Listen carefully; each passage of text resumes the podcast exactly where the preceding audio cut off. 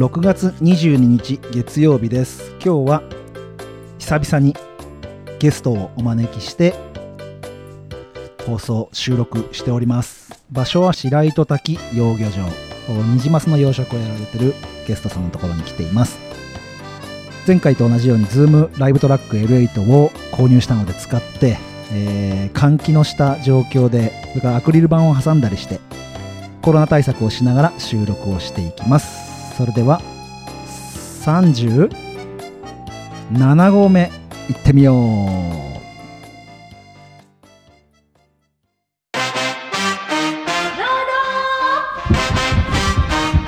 富士山ゴ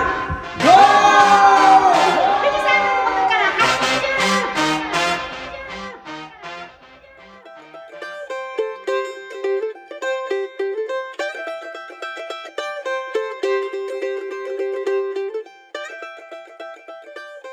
それでは37号目のオードブル始まります。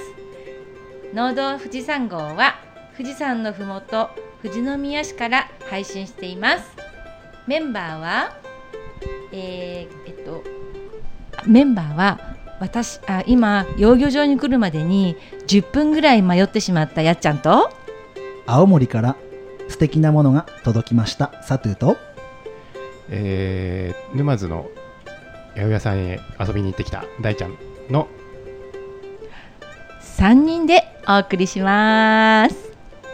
よろしくお願いします。何沼津の八百屋ってどこだ八百屋例のララポートのラポートですね、はい、沼津にね、はい、新しいできたんだよね、うん、すごいおしゃれな八百屋さんがあって、うんうん、ララポートって全国展開なのだよね、多分、はい、多分あれって三井アウトレットパークかって名前だよね。なんか全国展開っぽいね。全国的っぽいね。財閥っぽいね、なんか、ね。財閥っぽい。の野菜、うんうん、そう、おしゃれな野菜とかを取り扱ってる、うん、お店がララポートの、フード食品店街、うん、レストランが並んでる中にある、ね、はい、野菜を売りながら、その野菜を使った、お弁当というかお惣菜も売ってるお店に、うん、知り合いの従業員さんがいるんで、今日お休みだったんで遊びに行っていろいろ近況とかを聞きに行ってきました。イエーイ、すごくいいよね、あそこおしゃれで。おしゃれ、うちもね、見習いたいディスプレイとかしてて、うんうん、野菜の木のね、うん、こううまく上手にナチュラルな感じで、そう、う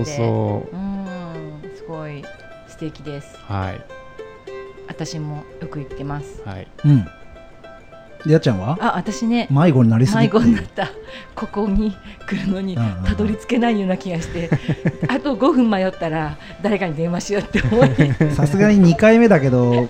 厳しいよね。なかなかね、うん、ちょっとこう分かりにくいところがあるので、うん、もし来るときは、やっぱ Google のなんか、でも Google で来たんだけどな。なんか 目印がきっとあるんだよね。きっとね。まあ、うん、後で詳しく聞きます、うん、今リエさんに振ってもちょっと答えにくいから、うん、マイク持ってないからみたいなですよね。後で詳しくその辺は、はい、はい、聞きたいと思います。それで何サトゥーが、いや皆さん、うん、手元に、うん、大ちゃん何が見えますか？お茶が見えます。香り豊かなお茶が見えます。やっちゃん、香りを解説お願いします。食レポ。これなんかミント、うん、の香り結構しない？爽やかだね。爽やか。青森の香りがする。どんな香り？青森の風が。多分赤い車に乗ってピンクの服とか着て蝶ネクタイつけてハーブを作ってる人の姿が思い浮かびます。すごいいい香り。きっと今日あたりノーコロのジョンさんとともちゃんと一緒に久々の収録をしてる人のハーブティーが届きました、ね、はい、行ってみますか、せーので、はい、せーの。優しいね。優しいけどちゃんとハーブの香りがする、うん、これハーブは何が入ってるの？それ、ごめん、俺そこまで紙持ってくればよかった水筒に持ってきてくれたけど、うんうんうん、優しいね、うんうん、でもミントティーにいろいろざってるみたいな、ね、2つ混ざってた気がする。水筒からこう注いだ瞬間からもう香りが広がって、ね、広がりましたね。乾燥した状態で、うん、ティーパックに、そうティーパックに入ってて、ハーブティーってもうちょっとなんか甘み入れないと全然飲みにくいようなイメージだったんですけど、うん、これはすごい美味しい、うん、なんかジャスミンに近い後味が、あ確かにあの爽やかさあるかも。三品茶とかジャスミンに近い、うんうんうんうん、なんかこのあのアミノ酸が多い感じがする、すごい お茶っぽい出たうまみが、やっちゃんのうまみ解説はアミノ酸というキーワードなるほど、うまいよこれはアミノ酸ですね、うん、なんかちょっと香りだけで味がしないハーブティーって結構多いのよね。そうだからこれは美味しい、美味しい、美味しい。この 500ml の今ペットボトルの水筒に入れてくれたけど全然500ないと思う、うん、量はそんなにお湯は入ってない。あ、そうなんだ、そうなんだ。へー、じゃあポット1杯に1つのティーパック入れて飲むみたいな、うん、そうそうそう。皆さん青森県のポッドキャストシカヘデケロにお便りを送ると手元に届きますと。マジで A ちゃんありがとうございました。ありがとうございます。ありがとうございます。さあ今日のゲスト紹介ですよ、やっちゃん。はい、今日はですね白糸滝養魚場、うん、あの白糸の、うん、ってすごくあのなんだっけニジマス、うん、に育てるのにすごいちょうどいい温度っていう風に私は聞いていて、なんかすごくそのあの大きなマスを育てているっていう、ちょっと詳しくわからないので今日あの詳しく聞きたいんですけれども、あの今日は、秋山さん、そして奥様の理恵さん、そしてお嬢さんの陽子さんの3人に、前編と後編でお話を聞いていきたいと思います。はい、じゃあ行きますか。行きましょう、行きましょう。じゃあメインディッシュいっちゃいましょうよ。はい、それではメインディッシュへ富士山ゴー。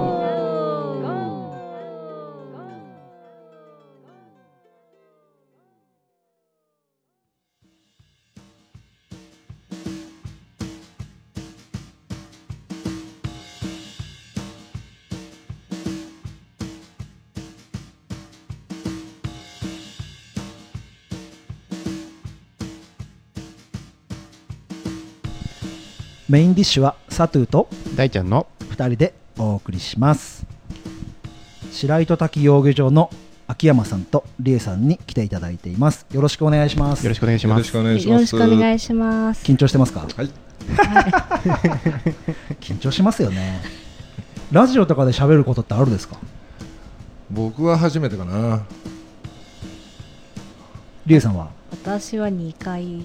出てるんですね。あ、じゃあ、販売の方で宣伝みたいな。そうですかね。あ、はい、じゃあもう慣れてる感じでで僕らも全然慣れてないんでのらりくらりいきましょう。はい、はい、お願いします。まず軽く自己紹介を秋山さんの方からお願いします。はい、白糸滝養魚場の代表をやってます秋山典弘です。よろしくお願いします。お願いします。お願いします。で、理恵さんもお願いします。カフェをメインにやっています、うん、秋山理恵です。よろしくお願いします。お願いします。お願いします。今日はそのカフェからね、はい、いや白を基調としたおしゃれなですね、はい、お店で、これこの後秋山さんからも事業の説明あると思うんですけど、今回白糸滝養魚場は前編後編で分けますが、前編がこうお魚の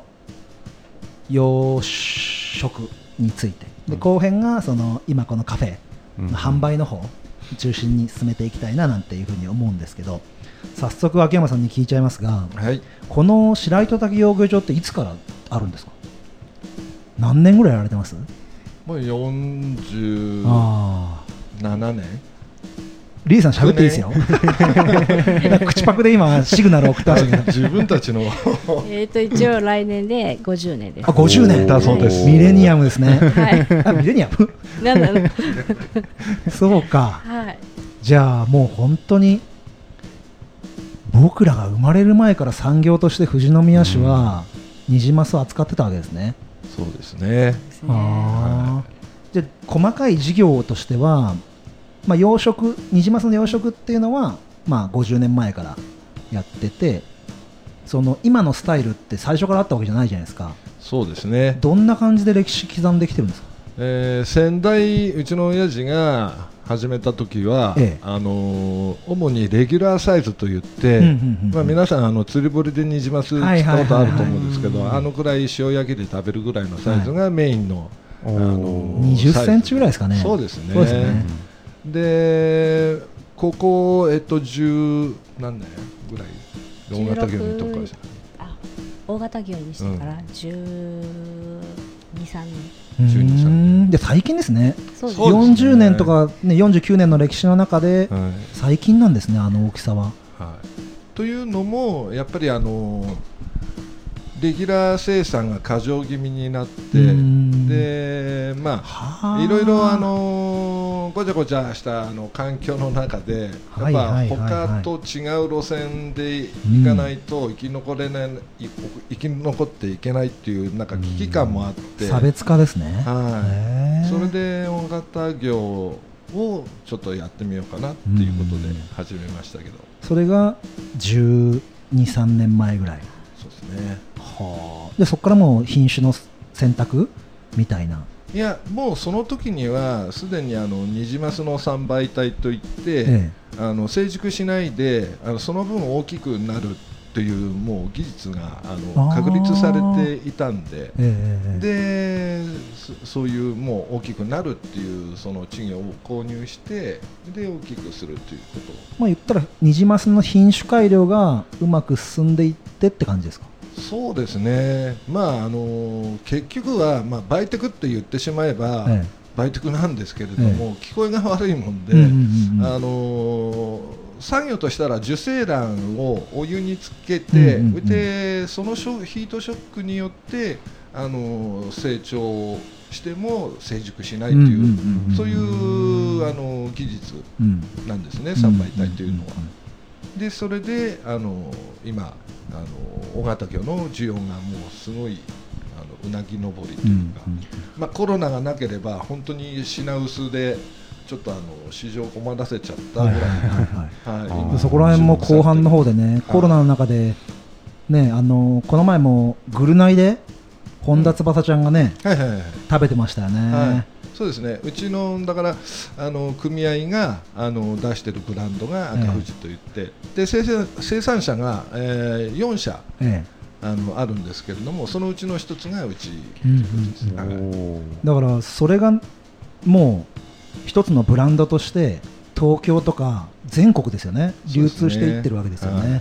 でまたそのコロナの影響の部分はこうちょっと後ろの方で話聞く感じで、まずリスナーさんが多分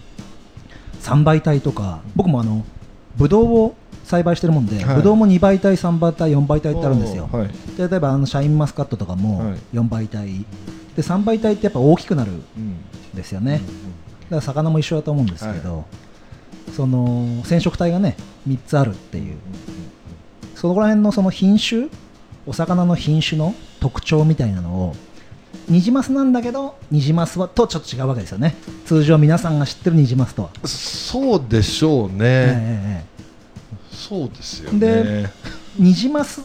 て基本的に淡水でずっと生きていくものですよね、はいはいはい、で川下って海に出て戻ってくるとサクラマス。いやそういうわけじゃないですか。ああ、じゃあ僕の知識は全然ダメだ、はい、そこにはアマゴとかヤマメとかが海に下ると桜マスとか、あ、そうかヤマメか、はい、サツキマスとか言われてますね、まあ、そこら辺はちょっとググればそうですね、出てきますからね、出てくるんで今更僕がっていうことはここではしない方がいいかな。そうですね3倍体のニジマス、はい、この白糸滝養魚場で育ててる品種としては、はい、特徴は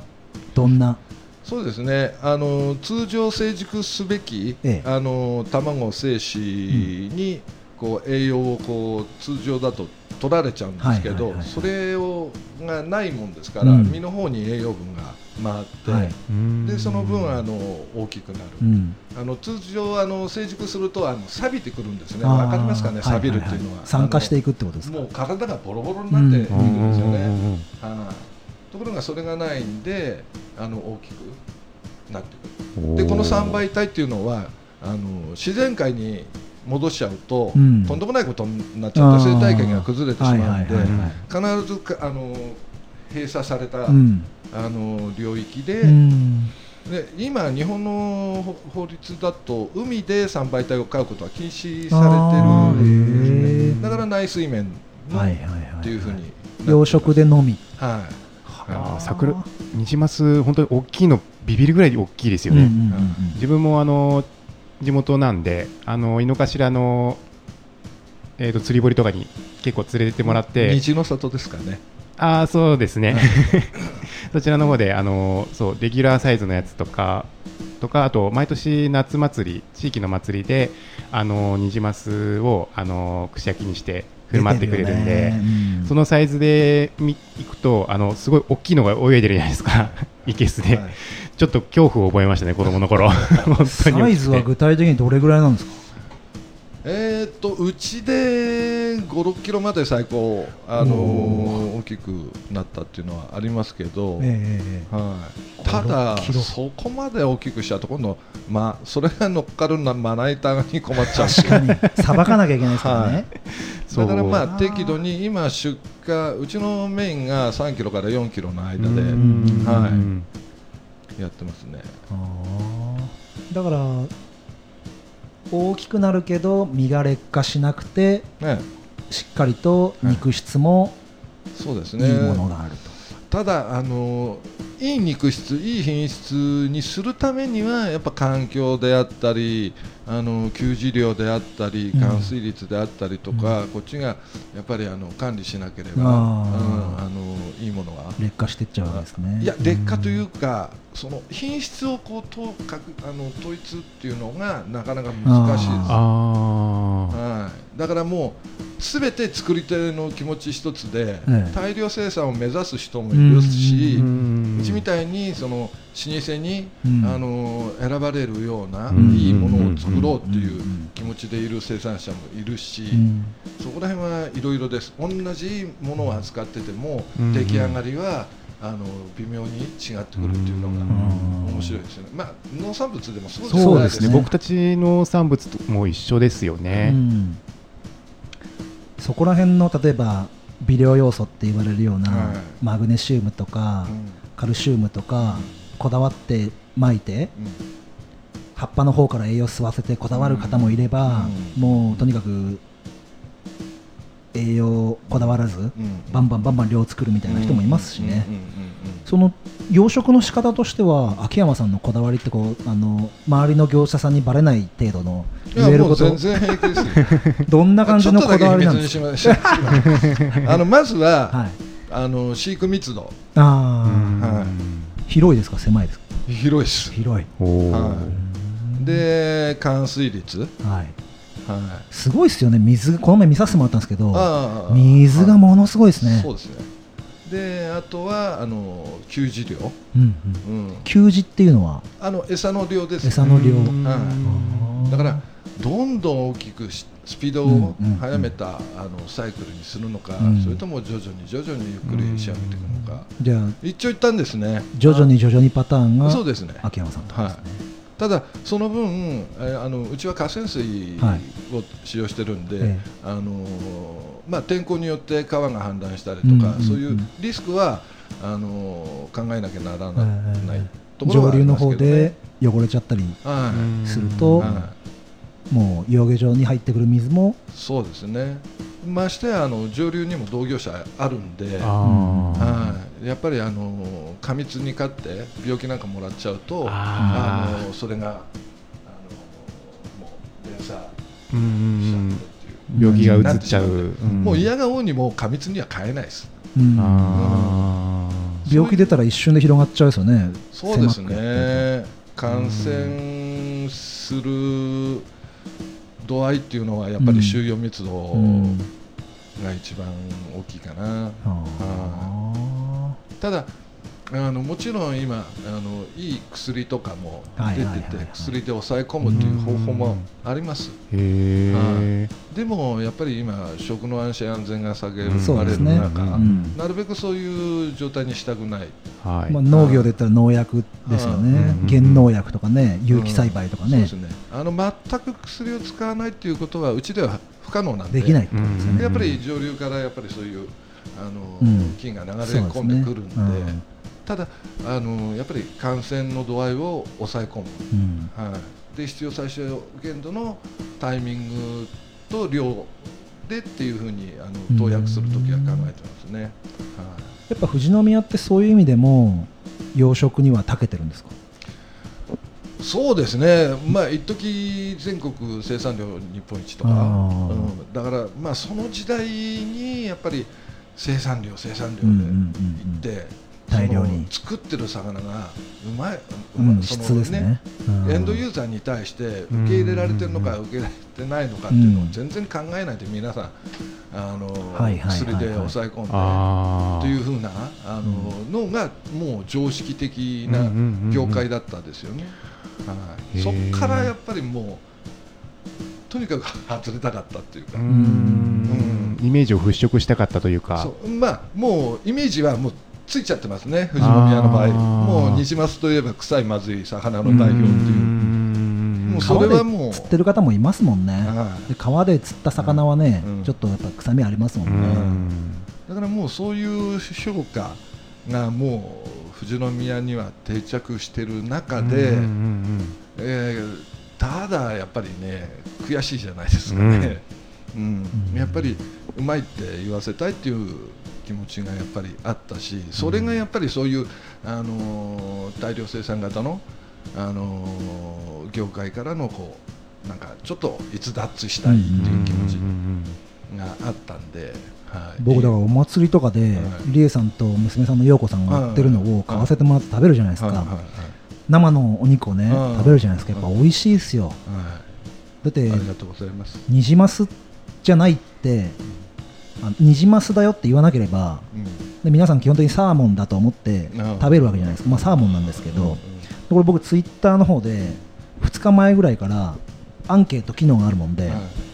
聞いたのが気軽に答えてくださいっつって、サーモンって何の肉って質問して、選択肢が鮭、マス、その他ってやったんですよ。46人回答してくれたんですよ、2日間で。何パーセントぐらいが鮭って答えだと思います。サーモンって何の肉って聞いて、これなかなかオープンなクエスチョンをしたつもりなんですけど、どうどでも捉えられるような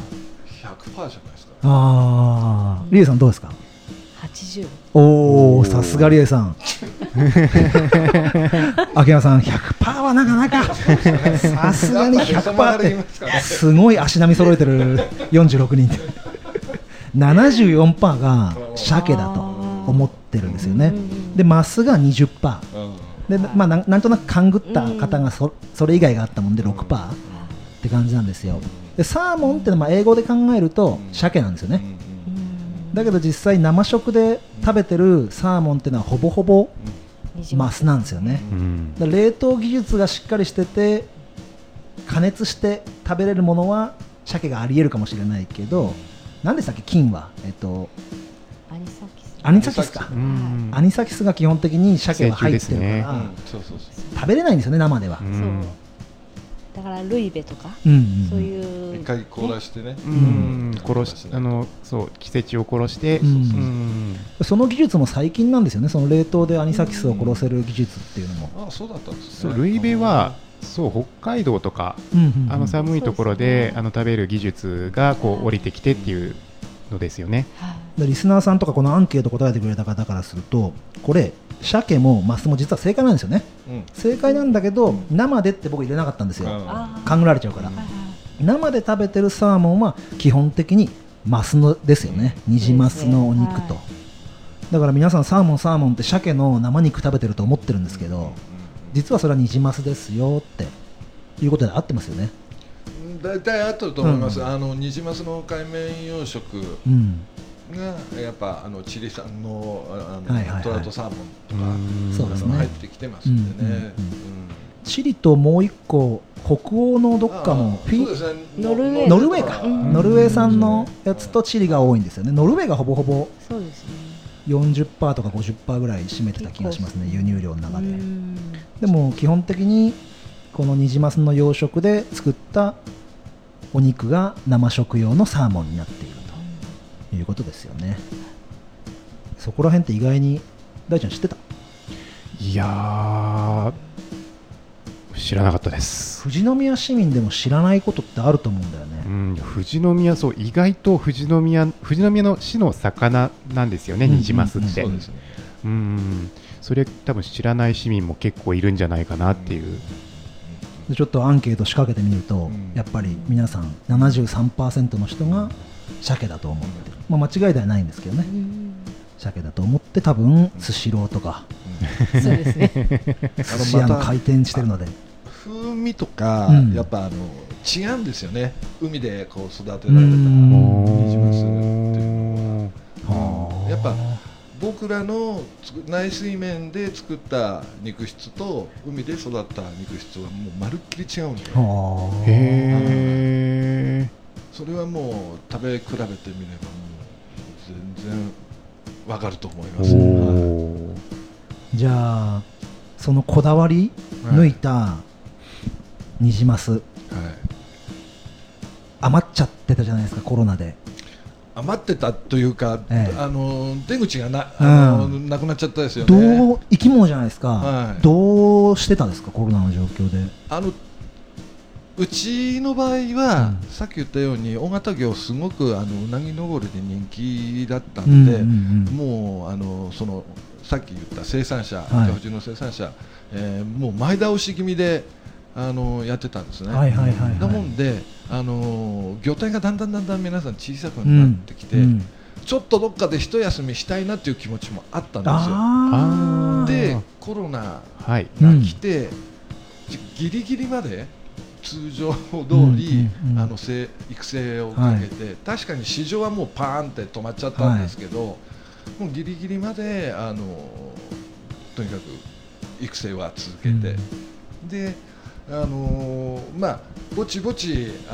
魚体も大きくなって、ぼちぼち市場に流していかないと、餌はもう毎日同じようにかかってくるんで、経済回んないとしょうがなくなっちゃうので、出費ばっかで増えちゃってね。だもんで、まあ、ぼちぼちということで、まあ、最近やっとね、ちょぼちょぼと動き始めてきたなという、その秋山さんのとこで作ったニジマスを組合に出して、赤富士というブランドがついて、まあ、他にいろいろあります。うちを含めて4社ありますよね。の中の一つが赤富士ですか。4社が集めて赤富士になって、でそれがマックスバリューとかでも刺身で赤富士になって、この前398円ぐらいで売ってましたけど、これかと思いながら食べました。チラシ食べました。そういう段で回っていくわけですね、富士宮さんって言って。でそれは基本的に東京ですか、やっぱ。そうですね、東京市場がやっぱ多いと思います。生食用で東京に組合として出してると、4社ぐらいの養魚場が集めて出しているのが赤富士というブランド。基本的な取り決めがルールがあって、それを満たしてないと赤富士のシールを貼ってくれないです。規格ってのがあるわけですね、野菜とかと一緒ですよね。そこら辺のブランド化とか、今それこそ6次化の話をね、後編で理恵さんと娘さんの陽子さんの方で深く聞いていきたいななんていうふうに思うんですけど、まあ、時間もいい感じに来たので、秋山さん、この富士宮のニジマス、まあ、ブランド化のこともそうなんですけど、まあ、リスナーさんに伝えておきたい熱いメッセージなんかありますか？急に振りますけど。ですね、とにかく、まあ、悪いイメージは持ちつつも、試しに食べてみてっていう感じで、本当に僕ら一番の目標は、地元の人がこのカフェにお刺身を買いにとか、ニジマス料理を楽しみにこう来てくれるのがもう最終的な目標なんで、結構ほらまずは首都圏で名前売って、はい、適当なストーリー作って適当な絵作出てみたいな、うん、そういう仕掛けってもう全般にわたってあるじゃないですか、食材って、うんうん、そうじゃなくてとにかく地元の人に認められないと僕は嫌なんですよ、うんうん、だからすごく富士宮の、ハードルって高いんですよ、うん、もうニジマスは臭いまずいですから、うんうん、でもそこをなんとか打破していきたい。だからどういう形で試食してもらえるかな、うんうん、どういう形だったら買ってくれるかな、うん、そういうのをこうずっと、ね、苦労して、はい、やってきてるっていうのが、はい、ありがとうございます。僕ら世代は秋山さんそうおっしゃるんですけど、僕ら世代結構、うんニジマスに悪いイメージないんですよ。あ、そうですか。僕川魚の釣りもするし海魚の釣りもするんですけど、もちろん食べてるってのもあるんですけど、うん、僕らの世代って結構そんな悪い印象を持ってなくて、あ、そうですか。嬉しいです。うん、大好きなんですよ。で今日大ちゃん英知の村やってるもんで、英知の村でぜひねニジマスを。そうお肉は朝霧ヨーグルトンを地元のお肉使ってるんですけど、お魚の方はせっかく富士宮ニジマスがあるのにちょっと使えてないんで、ちょっとこれを機にちょっと取引できたらなと思っていますの で、まずは食べ比べてみてください、はい、各生産者のあ、なるほど。でうちは負けない自信ありますすごいおすごいな。いやというのはやっぱりね、うちは下手な営業を打ってないですよ、うんうんうん、だけれど、まあある水産会社通して老舗の、ホテルとかなんていう旅館、うんね、そういう料亭とか後で調べてびっくりするような名前と付き合ってたんだっていうのが、所詮僕田舎者ですから知らないですよね、そんな、うん、だけれどどういうね、娘に検索してもらったら千葉吉兆みたいな名前のあるような、あ吉兆さんみたいなみたいなみたいなどれでるの、こういうも知らない寿司三昧そんなじゃないそうか、そういうのが後から蓋開けてみると、そうですね、それぐらい自信持ってそうですねやってるってことですね、はい、もう今自分らでやっぱりいつも食べるんで、うんうん、やっぱりさっき言ったね、マックスバリューでこの間赤字で、はい、出たけれど、はい、ちゃんとお客さんが食べて大丈夫かなっていう、うん、やっぱり心配もあって、さすがに4社あるんで、うん、どこのそうですね、うん、マスがそこに並んでるか分かんなかったんですけど、うんうん、とりあえず食べてみようって食べ比べたりとかしてます。お、はい、研究してるわけですね、いろいろ。負けたくないんでねもうなんか今日熱意がひしひしと伝わってきますね、このソーシャルディスタンスを保った状態の熱がミシミシっておかしいかメラメラと伝わってきております、まあ、自分ばっかり気を取ってしょうがないです。本当にニジマス、うちで育てるニジマスのクオリティが大事なんで、うん、じゃあリエさん、そんな旦那さんのこだわった白糸滝養魚場の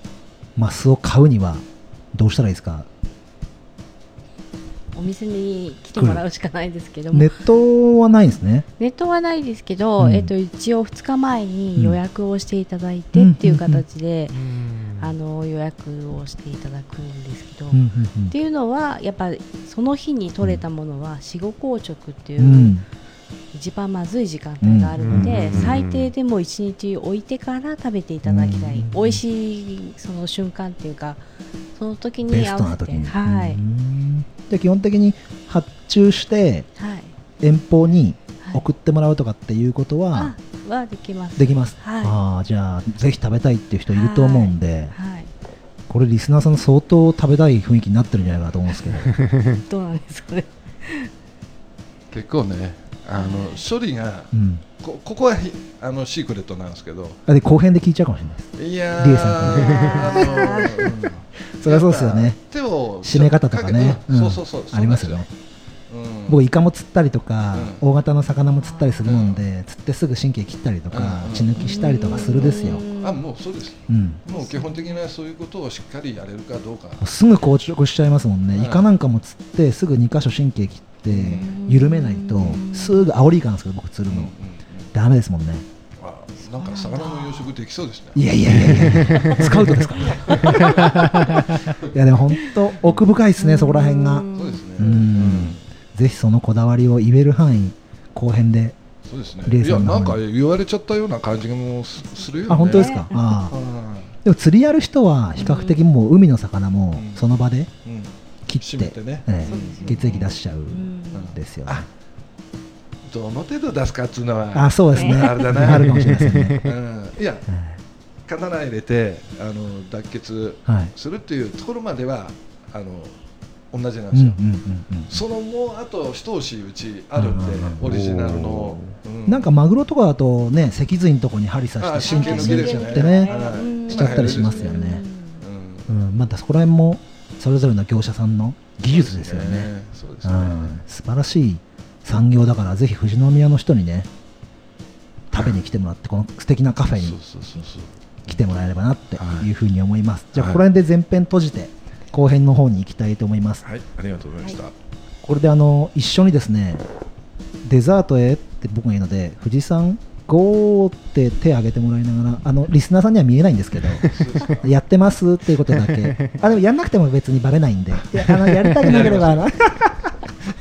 よろしくお願いします、はい、それではデザートへ富士山ゴー。ありがとうございます。ありがとうございます。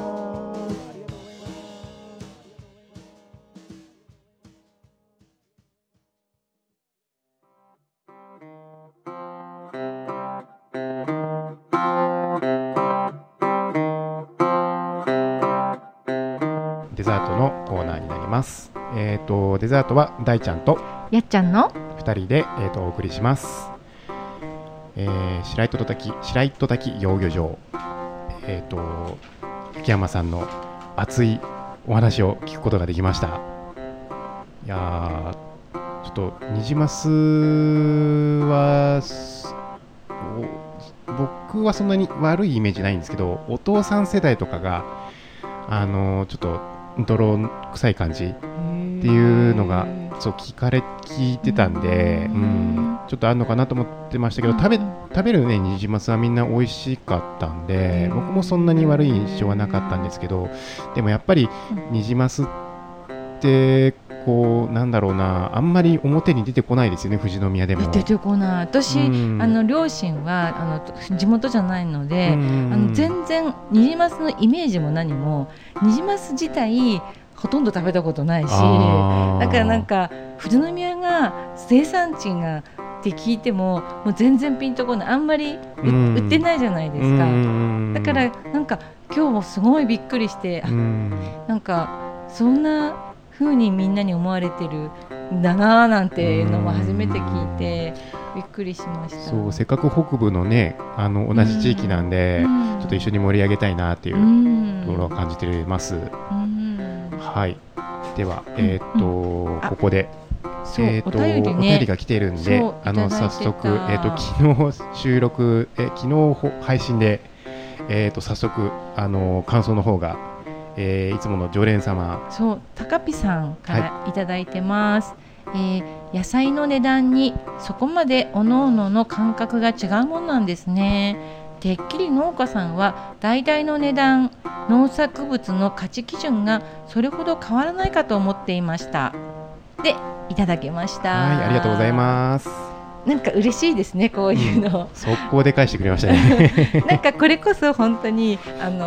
みんなの価値観が違うじゃないかなみたいなところを麦ちゃんが企画してくれたからすごいなんかこういうふうにやっぱり思うよななんていうのはすごく嬉しかったですね。そうですね、うん、何しろ僕たち生産者側の意見になっちゃうから、うん、そう消費者の方の、ね、意見とかもこうやって来てくれるとすごい嬉しいですよね、うんうん、ありがとうございます。ありがとうございます、は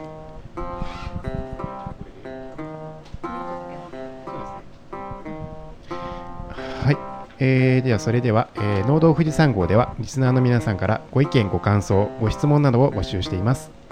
ツイッターはハッシュタグ農道富士山号をつけてつぶやいてください。農道は農業の農に道、富士山は数字の223、号はバスの1号車2号車の号です。Facebook ページもありますので、検索していいねしてくれたら嬉しいです。これフォロー数どうでしたっけ？まだ99人まあ昨日ちょっと配信してすぐなんであれですけど、100人目、目指して